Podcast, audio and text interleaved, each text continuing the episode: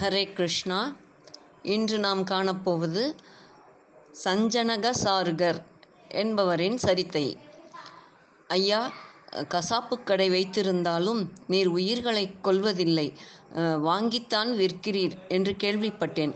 அதிக லாபத்திற்கு ஆசைப்பட்டு அநியாயம் செய்வதில்லை. அன்னதானம் செய்கிறீர்கள் என்றெல்லாம் ஊரார் புகழ்ந்தார்கள். எல்லாம் சரிதான். ஆனால் அபிஷேக ஆராதனைகள் செய்ய வேண்டிய சாலக்கிராமத்தை எடைக்கல்லாக உபயோகிக்கிறீர்களே அதுதான் பொறுக்கவில்லை. அதனால்தான் வைஷ்ணவனான நான் வரக்கூடாத இந்த இடத்திற்கு வந்திருக்கின்றேன். அதை என்னிடம் கொடும். நான் செய்யும் பூஜை நைவேத்தியங்களால் உமக்கும் புண்ணியம் கிடைக்கும். அழகிய மாலை கட்டி சாக்கடையில் எரிவாருண்டோ? வைரத்தை தங்கத்தின் பதித்தால்தான் மதிப்பு. பித்தளையில் பதிக்கிறவன் முட்டாள். வைஷ்ணவன் தன் நீண்ட பிரசங்கத்தை முடித்ததும் கண்ணீரோடு சஜ்ஜநகர் சஜ்ஜனகர் சாலக்கிராமத்தை அவரிடம் கொடுத்து விட்டார் நான் ஏன் கசாப்புக்காரனாக பிறந்தேன்? என் மனம் ஏன் சாலக்கிராமத்தை பிரிய மறுக்கிறது? அதன் மேல் இத்தனை பற்று ஏன்? பகவானே நான் செ- நான் செய்தது பாபம் என்றால் எனக்கு அப்புத்தியை கொடுத்ததும் நீதான். அஹ், சாலக்கிராமத்தை வைத்திருக்க முடியாத இந்த ஜென்மம் எனக்கு இனி வேண்டாம். உம்மை பார்க்காத கண்கள் இனி எதையும் பார்க்க வேண்டாம். இப்பிறவி ஒளியட்டும் என்று துக்கத்துடன் தன் தண்ணீரும் பருகாமல் யோக நிஷ்டையில் ஆழ்ந்து விட்டார். அங்கே அந்தனர் சால கிராமத்தை கோமயத்தால் நீராட்டி புண்ணியாவசனம் பிராயச்சித்தமெல்லாம் செய்து அழகான பீடம் அமைத்து பால் தேன் தயிர் பன்னீர் சந்தனம் இளநீரால் அபிஷேகித்து நறுமண மலர்களால் அர்ச்சித்து சமாராதனை செய்து பூஜையை தொடங்கினார். அன்றிரவு அவர் கனவில் பரந்தாமன் தோன்றி உன் பூஜா பீடம் எனக்கு பிடிக்கவில்லை. சஜ்ஜனகனின் த தராசுதான் சுகமாய் இருக்கிறது. வியாபாரம் இல்லாத நேரமெல்லாம் என்னை உள்ளங்கையிலேயே வைத்திருப்பான் அவன். கண்ணீரால் அபிஷேகிப்பான். பூஜை பஜனைகளில் நேரத்தை செலவிட முடியாததால் தானே என்னை அரை கணமும் பிரிய மனமின்றி அருகிலேயே வைத்திருக்கின்றான். இது புரியாமல் என்னை இங்கே கொண்டு வந்து விட்டாயே. என்னை பிரிந்தது முதல் உமிழ் நீரும் விழுங்காமல் உலர்ந்து கிடக்கின்றான். அந்த அந்த பாவம் உன் வம்சத்தையே நாசமாக்கிவிடும். அவனுக்கு ஏதும் ஆகும் முன் என்னை அங்கே கொண்டு சேர்த்து விடு என்றார். விழித்தெழுந்த வைஷ்ணவர் வியர்வையில் குளித்திருந்தார். சாலக்கிராமத்தை எடுத்துக்கொண்டு ஒரே ஓட்டமாய் சஜ்ஜனகரை அடைந்தார்.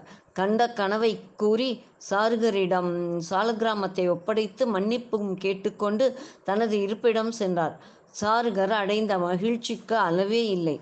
பெருமாளை கண்ணீரால் நீராட்டி ஆலிங்கனம் செய்து மகிழ்ந்து பின்னே தண்ணீர் குடித்தார். சஜ்ஜனகருக்கு ஜெகநாத பெருமானை தரிசனம் செய்ய வேண்டும் என்று வெகு நாட்களாய் ஆசை. கையில் பணம் இருந்த சமயம் ஜெகநாதம் போகும் ஒரே கோஷ்டி அவ்வூரில் தங்கியது. தன் விருப்பத்தை அவர்களிடம் தெரிவிக்க அவர்களும் மகிழ்ச்சியோடு அவரை வரவேற்றார்கள். பஜனை செய்து கொண்டே பயணம் தொடங்கியது. சூரியன் ம மலைவாயில் விழும் நேரம். அருகில் இருந்த சத்திரத்தில் இரவை கழிக்க முடிவு கட்டினார். எல்லோரும் சத்திரத்தில் சாப்பிட பணம் கொடுத்தார்கள். சத்திரக்காரனின் மனைவி சஜ்ஜனகரின் கட்டுடலிலும் அழகிலும் மனதை பறிகொடுத்தாள் அவர் சாப்பிடும்போது நெய் இனிப்பு போன்றவைகளை அதிகமாக கவன கவனத்துடன் போட்டாள். நள்ளிரவு அனைவரும் அயர்ந்து நித்திரை செய்து கொண்டிருந்தனர். பூனை போல் ஓசைப்படாது சஜ்ஜநகர் அருகில் வந்தால் சத்திரக்காரன் மனைவி. சஜ்ஜநகர் வழக்கம் போல தனது சாலக்கிராமத்தோடு மானசீகமாக உரையாடி கொண்டிருந்தவர். அவளின் மோகப்பார்வையிலிருந்து அவளுடைய கருத்தை புரிந்து கொண்டார். பதறி எழுந்தார். அவள் ஓ- அவள் ஓடி வந்து அவர் கையை பற்றி கொண்டாள். சுவாமி தாங்கள் என்னை துணையாக ஏற்றுக்கொள்ள வேண்டும். தங்களுடன் இப்போதே நான் வந்து விடுகிறேன் என்று கெஞ்சினாள். நாராயணா என்று காதை பொத்திக்கொண்ட சஞ்சனகர் தாயே என் வார்த்தை என்ன வார்த்தை சொன்னீர்கள்? உண்ட வீட்டிலேயே கொ- கெண்டி தூக்குவதா? அக்னி சாட்சியாக தாலி கட்டிய கணவன் இருக்கும்போது ஒரு பெண் இப்படி பேசுவது பெரும் பாதகம். சீ- சீத்தை சாவித்திரி நலாயினி அருந்ததி போன்ற கற்புக்கரசிகள் வாழ்ந்த நாடு இது என்று மிக மெல்லிய குரலில் அறிவுரை கூறினார். அவள் சரேலனை எழுந்து உள்ளே சென்றாள். தன் தவறை உணர்ந்து விட்டாள் என அகமகிழ்ந்தார் சஜ்ஜனகர் அந்தோ என்ன கொடூரம்! போன வேகத்திலேயே ரத்தம் சொட்டும் கூறிய அறிவாளோடு திரும்பி வந்தாள். சுவாமி தூங்கும் கணவரை ஒரே வீச்சில் வீழ்த்தி விட்டேன். வேண்டுமானால் வந்து பாருங்கள். இனி என்னை ஏற்றுக்கொள்ள தடை ஏதும் கிடையாதல்லவா? என்று ஆசை வார்த்தைகள் பேச சஜ்ஜனகர் திடுக்கிட்டு நான் யாத்திரை புறப்படும் நேரம் சரியில்லை போலும். மகா பாவி கொலைகாரி நீ பெண்ணே அல்ல. நான் போகிறேன் என்று வீதிக்கு ஓட குறுக்கே ஓடி மறித்தாள் அவள். உங்களால் எனக்கு ஆதாரமாக இருந்த கணவரையும் கொன்றுவிட்டேன். என்னை நிராதாரவா நிராதரவாக்கிவிட்டு எங்கே ஓட பார்க்கிறீர்? என் குணம் புரிந்ததல்லவா? என் ஆசைக்கு உடன்படாவிட்டால் உம்மையும் ஒரே வீச்சுதான் என்று பயமுறுத்த சப்தம் கேட்டு சில யாத்திரியர்கள் எழுந்து வந்தனர். சரேல் என்று சஜ்ஜனகரின் கையை பிடித்துக்கொண்டு அடே துன்மார்க்கா நீ நன்றாக இருப்பாயா? உன் குலம் விளங்குமா? இந்த அநியாயத்தை கேட்பார் இல்லையா? என்னை பெண்டாளாய் இழுத்தான். இவன் ஆசைக்கு இணங்கவில்லை என்பதற்காக என் கணவரை கொன்று விட்டானே என்னை அனாதையாக்கிவிட்டு தப்பித்து ஓடவா பார்க்கிறாய்? உன்னை லேசில் விடமாட்டேன் என்று அலறினாள். சத்திரத்தில் இருந்த எல்லோரும் அங்கே கூடிவிட்டனர். அவள் அறிவாளும் கையுமாக இழு- இழுத்த இழுப்பில் சஜ்ஜனகரின் ஆடை எங்கும் இரத்தக்கரை.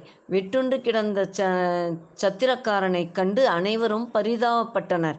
தனக்கு எதிராக திசை திருப்பி விடப்பட்ட காரியங்களை பார்த்து சஞ்சனகர் திகைத்தார். யாத்திரிகள் எங்கள் பெயரை கெடுத்து விட்டாயே உனக்கெல்லாம் பக்தி ஒரு கேடு. புண்ணியம் சம்பாதிக்காவிட்டாலும் பாவமூட்டையை சுமப்பார்கள். சுமப்பார்களா உன் முகத்தில் விழிப்பதே பாவம் என்று அஹ், காரி துப்பி அவரை கயிற்றால் கட்டி அரசன் முன் நிறுத்தி வழக்கை கூறினர். அரசன் சஜ்ஜனகர் கூறியதை ஏற்கவில்லை. அதற்கு சாட்சியும் இல்லை. அல்லாமலும் சத்திரத்துக்காரியின் நீலிக்கண்ணீரும் அஹ், மாய்மாலமும் பொய்யே பொய்யே மெய்போல எ- எண்ண வைத்ததால் ஜ சஜ்ஜனகர் குற்றவாளி என்று தீர்ப்பளித்து அடுத்தவன் மனைவியை இழுத்ததற்காகவும் சத்திரக்காரனை கொலை செய்ததற்காகவும் சஜ்ஜனகரின் இரு கைகளையும் வெட்டிவிடும்படி உத்தரவிட்டான். உதிரம் ஆராய் பெருக ஜெகநாதா நாராயணா என்று அலறியபடி துடித்துக் கொண்டிருந்தார் சஜ்ஜனகர் அதே சமயம் ச ஜெகநாதத்தில் அர்ச்சகரின் கனவில் என் பக்தன் சஜ்ஜனகன் இவ்வூர் எல்லையில் கைகள் வெட்டுண்டு கிடக்கின்றான். அவனை சகல மரியாதைகளுடன் பல்லக்கில் ஏற்றி அழைத்து வந்து தரிசனம் செய்து வை என்று கூறினார் பகவான். அர்ச்சகர் பல்லக்கு பரிவாரங்களோடு வந்து தாசரின் காயத்துக்கு மருந்திட்டு கட்டி பல்லக்கில் ஏற்றும்படி வேண்டினார். சஜ்ஜனகர் வேதனையோடு நகைத்தபடி பிடித்து பிடித்துக்கொண்டு ஏற முடியாதபடி கைகளை வெட்டிவிட்டு இதென்ன மரியாதை மதுசூதனா கையையே வெட்டும் போதே நீ நினைத்தால் தடு தடுத்திருக்க முடியாதா?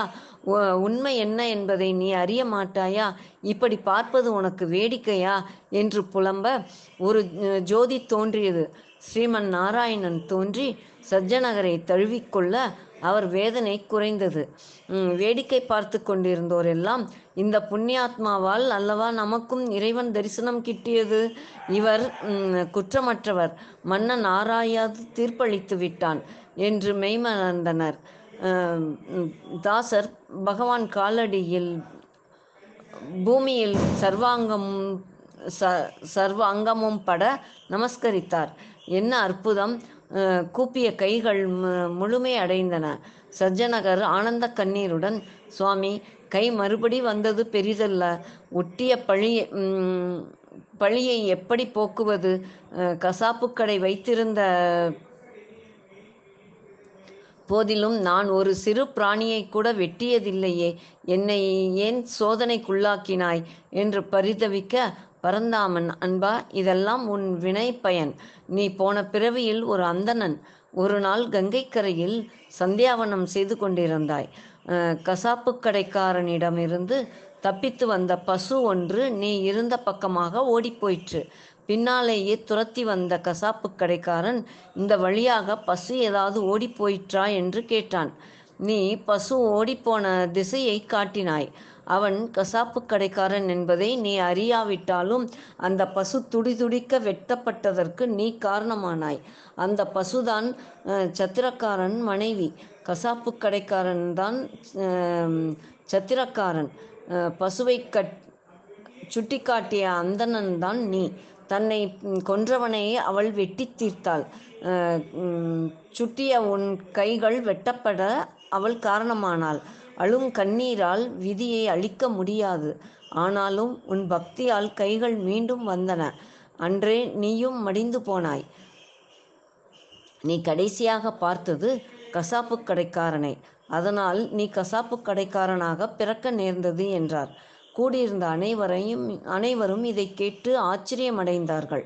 சிலர் அ- அரசரிடம் விரைந்து சென்று இதை கூற அரசன் சஜ்ஜனகர் இருக்குமிடத்திற்கு ஓடோடி வந்தான். அதற்குள் பரந்தாமன் அந்தர் தியானமாகிவிட்டார் அரசன் சஞ்சனர் காலில் விழுந்து தன்னை மன்னிக்கும்படி வேண்டினான். சஜ்ஜனகர் ஊழ்வினைக்கு உன்னை குற்றம் சொல்லி என்ன பலன் உன்னை கொண்டு காரியத்தை முடித்தது விதி என்று அரசனை தேற்றி அவன் வேண்டுகோளின்படி உபதேசம் செய்துவிட்டு ஜெகநாதர் ஆலயம் சென்று பகவானை பாடி பணிந்து நான்கு மாதம் அங்கே தங்கி பின்னர் ஊருக்கு போய் கடமையை செய்து கொண்டே பகவத் பக்தியிலும் அடியார் தொண்டிலும் காலம் கழித்து வந்தான். அடுத்ததாக ஸ்ரீ சுகானந்தர். நாளை காண்போம். ஹரே கிருஷ்ணா.